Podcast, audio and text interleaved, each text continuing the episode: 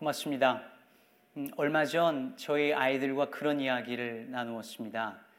나중에 저희 아이들이 커서 어른이 되고 아이들이 생겼을 때 아이들에게 그런 이야기를 하는 겁니다. 아빠가 말이야 고등학생 때 코비드 19 팬데믹이 왔는데 그때 사람들이 거의 1년 동안 집 안에만 있고 학교도 못 가고 온라인으로 수업을 시작을 했고 미국 사람들이 그때부터 마스크를 쓰기 시작했어. 뭐 이런 얘기를 하지 않겠냐는 거죠. 어르신들이 과거의 전쟁 경험 이야기를 계속 되풀이하는 것처럼 이 이야기를 언젠가 그렇게 추억처럼 이야기하지 않을까 그런 얘기를 나누었습니다. 한번 생각해 보죠. 세월이 한 30년쯤 지나서 여러분 중에 누군가가 음, 이렇게 말을 하는 거예요. 코비드 19 그 팬데믹이 왔을 때 우리 애들이 3살, 5살, 7살이었어. 이렇게 말하면 그게 무슨 의미일까요? 동시대를 살아간 사람들은 무슨 말인지 금방 알겠죠. 와, 진짜 힘들었겠네요. 그때 집에만 있었는데 그 애들 어떻게 집에서 그렇게 다 케어했어요? 금방 알아들을 거예요. 어떤 분이 이렇게 말할지도 모르겠습니다. 도널드 트럼프 대통령이 미국의 45대 대통령일 때 우리 애가 닭하신 분이었어. 이러면 한 30년쯤 뒤에 무슨 말인지 못 알아들을 거예요. 그 어린 젊은 자녀들은. 그렇지만 동시대를 살았던 사람들은 알겠죠. 아, 그 당시에 반이민 정책이 극심하던 때였으니 얼마나 힘들었겠어요. 이렇게 금방 알아들을 것입니다. 오늘 본문 이사야서 6장은요. 이사야가 선지자로 부름을 받는 소위 소명장입니다. 근데 이 이사야서 6장이 이렇게 시작해요. 우시아 왕이 죽던 해에 여러분 우시아 왕은요 유대 유다 왕으로서 주전 그러니까 BC 742년에 죽었습니다. 그 죽기 전에 52년을 통치했어요. 꽤 길게 통치했죠. 그런데 그 해에 선지자로 부름을 받았다는 거예요. 그러면 그 이야기를 쓸 때 왜 우시아는 내가 몇 살이 되던 해에 이렇게 말하거나 아니면 우시아의 아들 요담이 즉위하던 해에 이렇게 말하지 않고 우시아 왕이 죽던 해에 이렇게 말했을까요? 그러니까 이거는 그냥 몇 년도라는 걸 가르쳐 주려고 했던 것이 아니죠. 이 말 속에 당시의 유다의 정치적인 상황, 영적인 상황, 그게 반영된 말입니다. 제가요, 1994년 7월에 강원도 철원 전방에서 군 복무를 했거든요. 근데 제가 이렇게 연도수를 말하지 않고 주로 이렇게 말합니다. 제가요, 김일성이 죽었을 때 강원도 철원 전방에서 군 복무를 했어요. 이러면 여기에 담겨져 있는 말, 의미가 있죠. 적어도 군대 갔다 온 사람들은 훅 들어오는 게 있죠. 무슨 의미인지, 어땠는지 감이 오시겠죠. 그러면 이사야 선지자가 자기의 소명 기사를 서술하면서 우시아 왕이 죽던 해에라고 말할 때 그건 무슨 의미가 있는 것일까요? 우시아 왕은요. 솔로몬 왕 이후의 유다 왕 중에서 가장 유능한 왕이었습니다. 군사적으로도 탁월한 리더였어요. 그래서 역대하 26장에 보면은 블레셋을 치고요. 암몬으로부터 조공을 받습니다. 이 강, 나라가 강성해지면서 이집트 변방까지 이 왕의 명성이 전해집니다. 게다가 황무지를 개간해서 목축하고 농사를 지으면서 안팎으로 부강한 나라가 돼요. 그야말로 부국 강병의 시대가 바로 우시아 왕이 다스리던 때였습니다. 그 왕이 바로 그 왕이 죽은 거예요.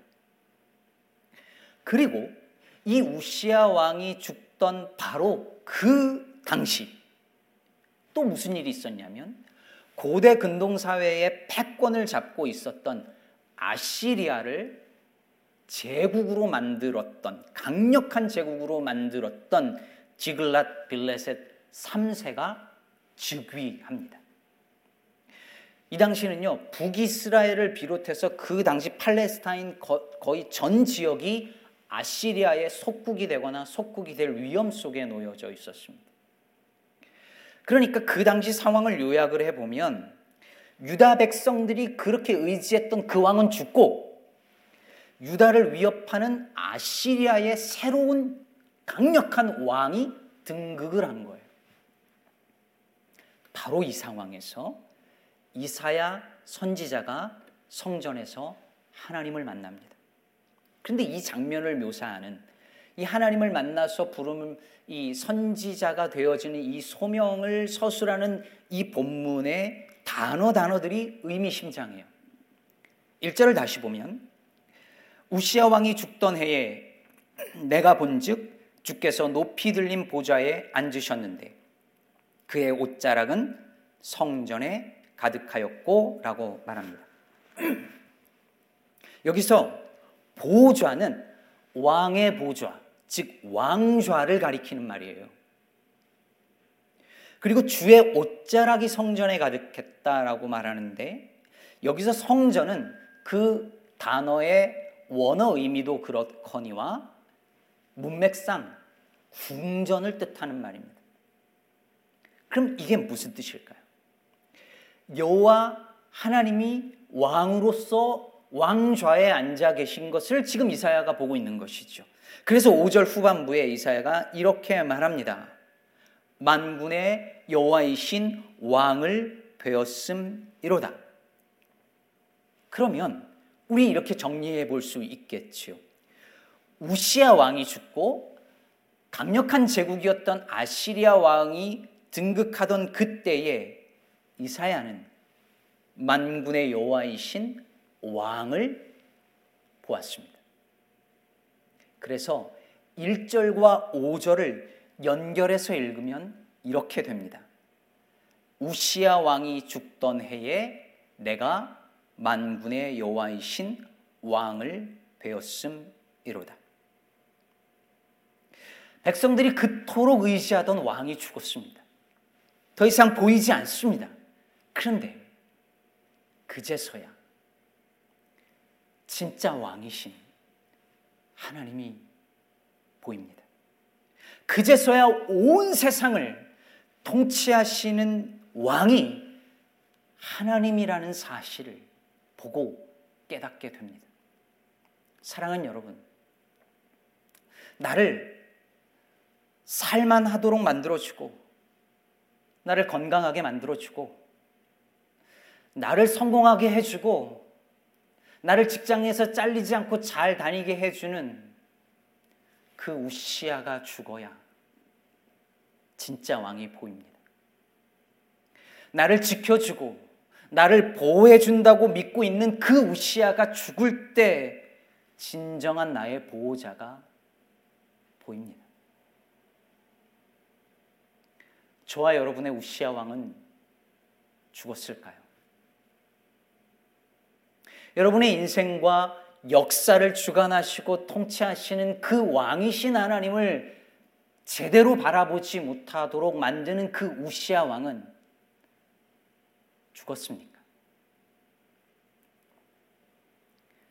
제가 뉴저지에서 10년 담임 목회를 하다가 2018년 여름에 사임을 했습니다. 이제는 좀 시간이 한 2년 정도 지나서 제가 조금 편하게 이야기를 하는데요. 10년 목회를 한 교회를 사임한다는 것이 정말 쉽지 않았습니다. 사임 전 한 두 달은요, 우울증 환자처럼 갑자기 눈물이 쏟아져서 정말 많이 울었습니다. 그냥 걸핏하면 눈물이 쏟아지더라고요. 너무 힘들었습니다. 다음 목회지를 정해놓지 않고 사임한 상태여서 아무것도 보이지 않았던 순간이었습니다. 근데 사임 후에, 아니 정확하게 말하면 사임 직후에 신기한 경험을 했습니다.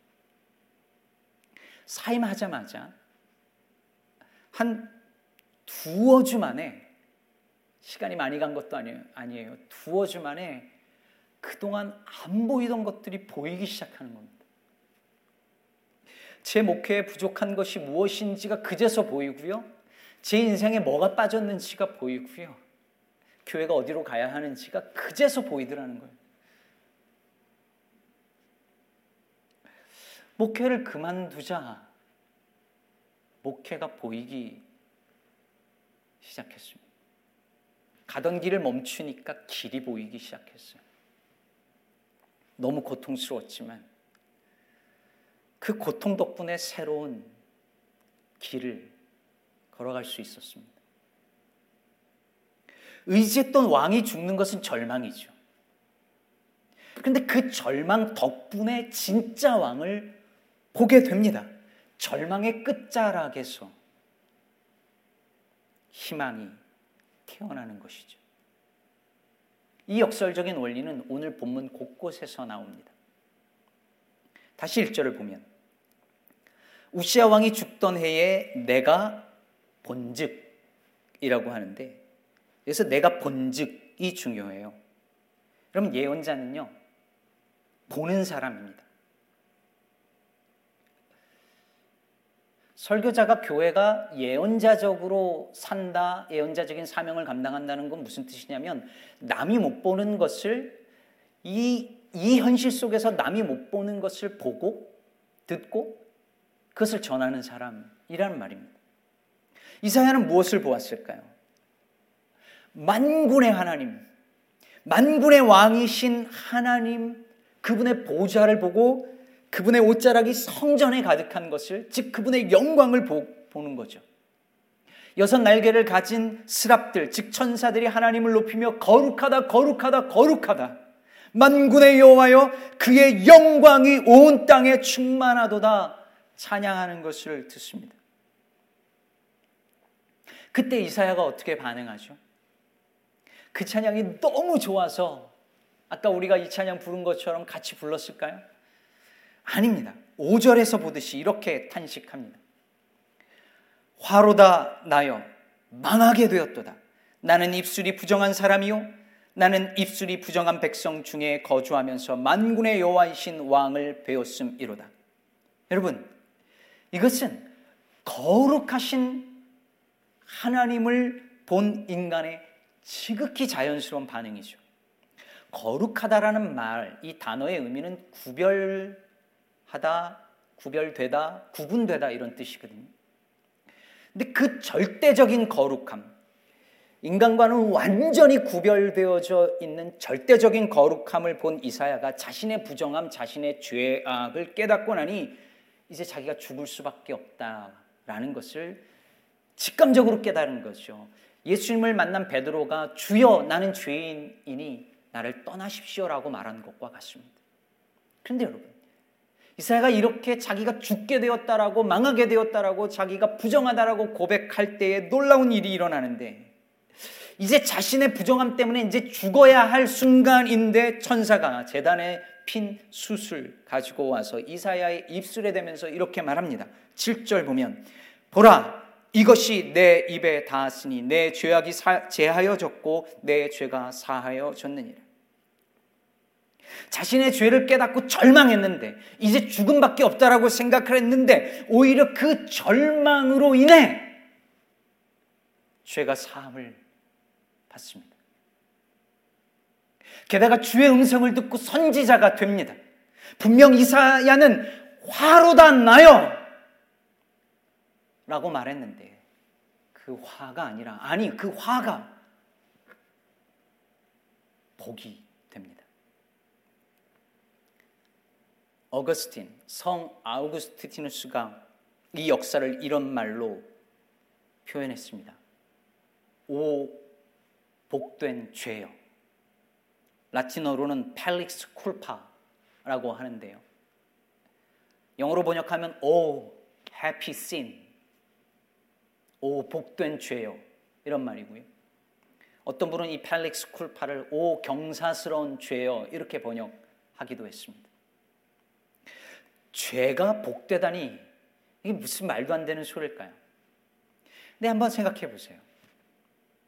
우리가 하나님을 찾기 시작한 이유가 뭐죠? 역설적이게도 우리의 죄 때문입니다. 내가 이 죄를 깨닫지 못했다면 하나님을 찾지 않았을 것이고 하나님을 몰랐을 것이고 하나님의 은혜도 몰랐을 것입니다. 죄가 나로 하여금 하나님을 찾게 하고 하나님을 알게 하고 은혜를 받게 했습니다. 그래서 고 김수환 추기경께서도 돌아가실 때에 오랜 고백을 돌아가시기 전에 이 고백을 했답니다. 이 오래된 고백을 했는데 그것이 바로 이것이었습니다. 펠릭스 쿨파 오 복된 죄여 너로 말미암아 우리가 위대한 구세주를 얻을 수 있게 되었도다. 로마서 5장 20절에서 바울도 같은 이야기를 하죠. 죄가 더한 곳에 은혜가 더욱 넘쳤나니. 죄를 찬미하는 말 아닙니다. 바울이 이어서 말하는 것처럼 죄가 넘치니 은혜가 넘쳤다. 그러면 우리 더 죄짓자. 이런 말이 아닙니다. 죄로 인해 자신이 얼마나 절망스러운 상태에 놓여져 있는 아는 놓여져 있는지를 아는 그 사람이 상한 심령으로 죽게 나가니 주님의 그 더욱 큰 은혜가 그 죄를 덮었다는 것이죠. 여러분 사실 이사야의 절망은요. 유다 백성 전체의 절망스러운 상황을 보여주는 거예요. 5절을 다시 보면 이사야가 뭐라 그러냐면 나는 입술이 부정한 백성 중에 거주하면서 만군의 여호와이신 왕을 배웠음이로다 이렇게 말하죠.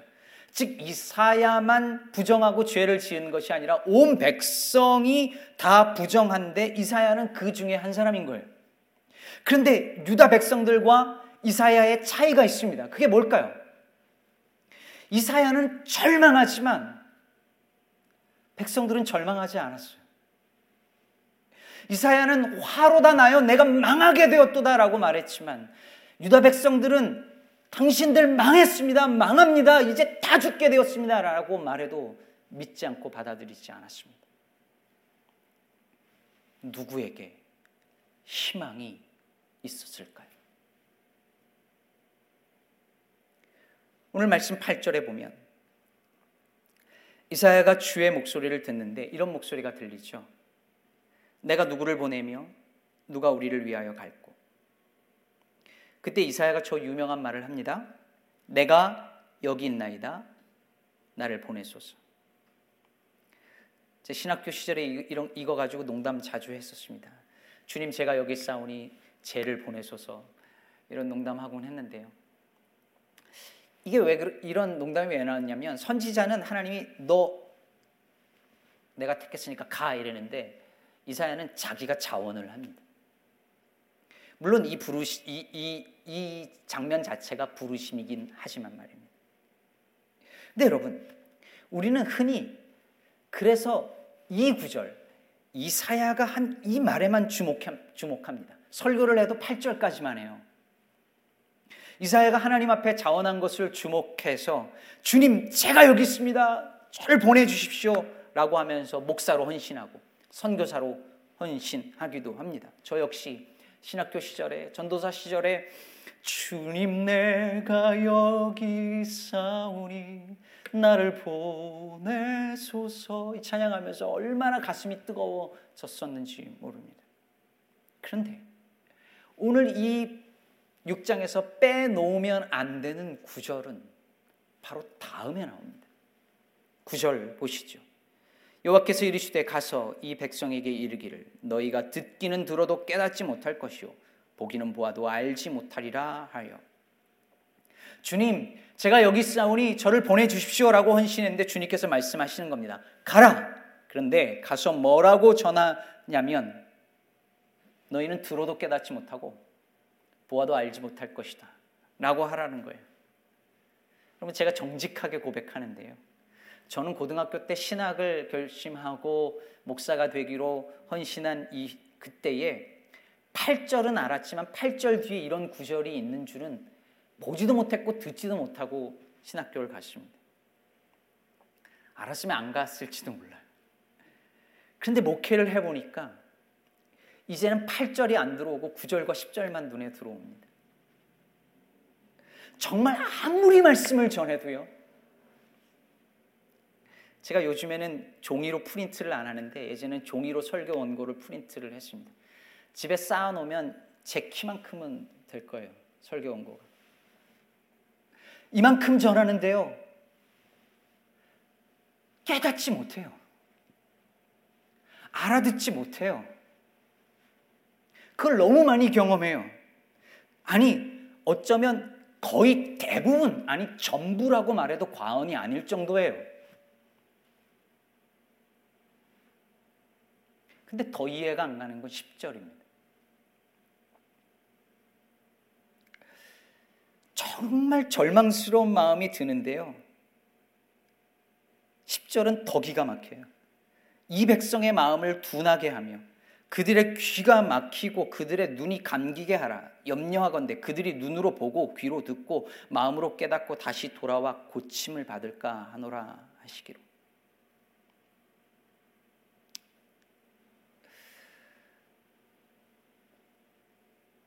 이건 아예 그들의 백성들의 눈과 귀를 막아서 깨닫지 못하게 하라는 말씀이에요. 목사로 헌신하고 선교사로 헌신하고 복음 전도자로 헌신하고 이제 출발했는데 가서 못 알아듣게 해. 이러는 겁니다. 이해가 안 가죠. 근데 예수님도 그렇게 말씀하신 적이 있어요. 왜 자꾸 비유로만 말씀하십니까? 라고 했더니 못 알아듣게 하려고 이렇게 말씀하신 적이 있습니다. 이걸 어떻게 이해해야 할까요? 근데 여러분, 성경을 보고 역사를 보고 현실을 보아도 이 말은 정말 진리입니다. 선지서를 보세요. 참 선지자들이 진리의 말씀을 진짜 가감 없이 진리의 말씀을 전하면 전할수록 무슨 일이 벌어집니까? 백성들은 더 말씀을 거절합니다. 더 완고해집니다. 진리에 가까운 말씀일수록 진리가 정말 선명하게 드러난 말씀일수록 더안 받아들여요. 회개하고 완전히 참회하고 하나님 앞으로 돌아오는 일들이 선지자가 선명한 진리의 말씀을 전할수록 더 멀어집니다. 선지서를 보면 늘 보이잖아요, 그게. 그런데 거짓 선지자들이 진리에 물을 살짝 타서 전하면 백성들이 그 말에 그 말에는 반응을 합니다. 받아들입니다. 심지어 살짝 돌이키기도 합니다. 그런데 그렇게 해서는 소망이 없, 소망이 없는 거예요. 아니, 더 어려워집니다. 왜? 자신들이 좀 괜찮은 사람이라고 착각하게 되니까. 서울, 강남에서 대기업 회사의 부장쯤 하면서 대형 교회를 다니는 어느 장로님이 있다고 가정해 보시죠. 교회에서 목사님이 설교 시간에 주의를 제대로 지키지 않은 것에 관해서 설교하면 어쩌면 회개하고 돌이킬지 모릅니다. 아내를 더 사랑하라고 설교하면 아, 그래 내가 아내한테 잘못했다 뉘우칠지 모릅니다. 직장 동료나 직원에게 그리스도께 하듯 하라는 말씀을 들으면 회개하고 그렇게 하려고 노력할지 모릅니다. 그러나 강남에서 살고 있으면서 가지고 있는 집과 부동산으로 인해서 벌어들이는 그 불로소득이 죄다라고 설교한다면 그리고 그 말을 듣는다면 그 말에는 결코 돌이키지 않을 것입니다. 그 다니고 있는 회사, 그 기업이 저지른 어마어마한 죄에 대하여서 그 죄, 그, 그것이 당신도 그 죄의 일부라는 설교를 듣는다면 결코 돌이키지 않을 것입니다. 그래서 그는 언제나 사소한 죄는 회개하고 눈물 흘리나 더 큰 죄에 대해서는 눈을 감을 것입니다. 그러므로 오늘 주님께서 이사야 선지자에게 그들로 하여금 눈과 귀를 막게 해서 못 알아듣게 하라는 이 말씀은 정말 못 알아들을 만한 어려운 말을 하라는 말씀이 아닙니다. 그 어떤 순간에서라도 진리를 포기하지 말고 전하라는 말씀입니다. 진리를 선명하게 전하라는 말씀입니다. 진리에 물 타서 적당하게 전해, 전해서 그들이 대충 돌이키고 대충 뉘우치는 그런 식으로 만들지 말라는 것입니다. 선명하게 진리를 하나님의 말씀을 선포하면 그들은 알아듣지 못할 것입니다. 깨닫지 못할 것입니다. 그래도 너는 전하라는 것입니다. 성공할 것이, 성공하지 못할 것이 너무 명백하지만, 그렇게 될 것이지만, 너를 향한 내 명령은 성공이 아니라 신실함이라는 말씀입니다. 어느 노년의 목사님이 후배 목사님에게, 제 아는 목사님에게 그렇게 말씀하셨대요. 어떻게 목회를 했길래 교회가 이렇게 성장을 했느냐? 칭찬의 말이 아니었답니다. 제대로 설교했으면 교인이 이렇게 많아질 리가 없다는 말씀이었습니다. 모든 교회에 적용할 수 있는 말은 아니겠지만 목회에 또는 교회에 큰 부흥과 성공을 야망으로 갖고 있는 이들에게 새겨져야 할 말씀이라고 저는 생각합니다. 결국 유다 백성은 망할 것입니다. 아무 희망이 없는 상태에 이를 거예요. 성읍과 토지가 다 황폐하게 될 것입니다. 그런데 다 망할 것인데 다 황폐, 황폐 하게 될 것인데 그런데 그제서야 바로 그때가 돼서야 아슬아슬한 희망이 보입니다. 오늘 13절 후반부에 보면 밤나무와 상수리 나무가 배임을 당하여도 그 구루터기는 남아 있는 것 같이 거룩한 씨가 이 땅에 그루터기니라 하시더라. 모든 것이 다 사라지고 밑둥만 간신히 살아남은 그 구루터기가 하나의 씨앗이 되어 다시 생명이 거기서 피어날 것이라 말씀하십니다. 끝까지 가야 처절하게 절망해야 마침내 볼 수 있는 희망인 것입니다.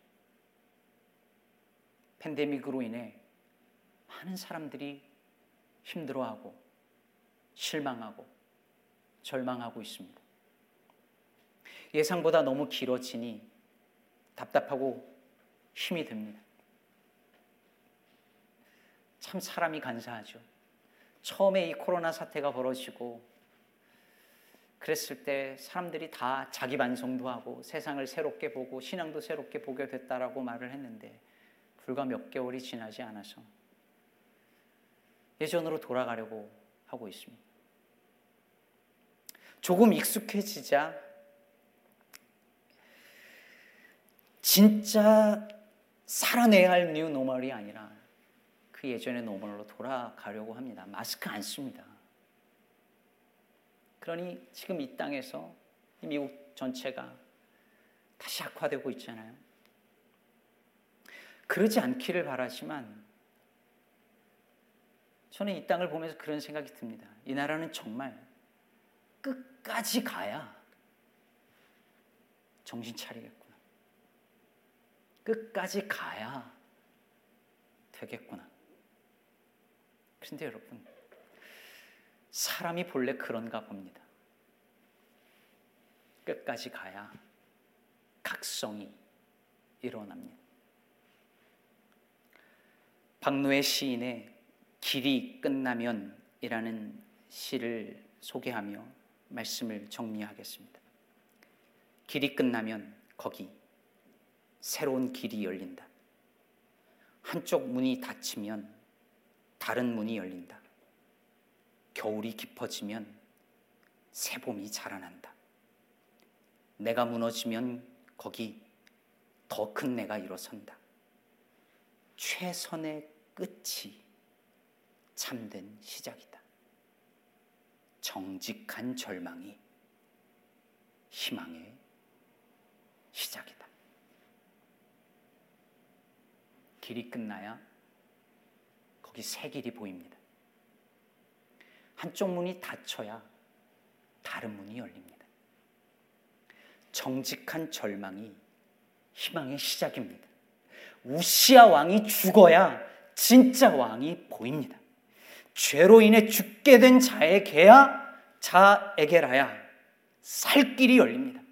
헛된 희망을 버려야 진짜 희망이 시작됩니다. 사랑하는 성도 여러분, 예배를 드리고 있는 여러분, 혹 절망 속에 계십니까? 정직한 절망 속에 놓여 있습니까? 길이 끝난 자리에서 새 길을 여시는 주님을 신뢰하기를 바랍니다. 힘이 없어서 주님을 붙잡지 못하는 것이 아니라 아직 힘이 남아서 주님을 붙잡지 않는 것입니다.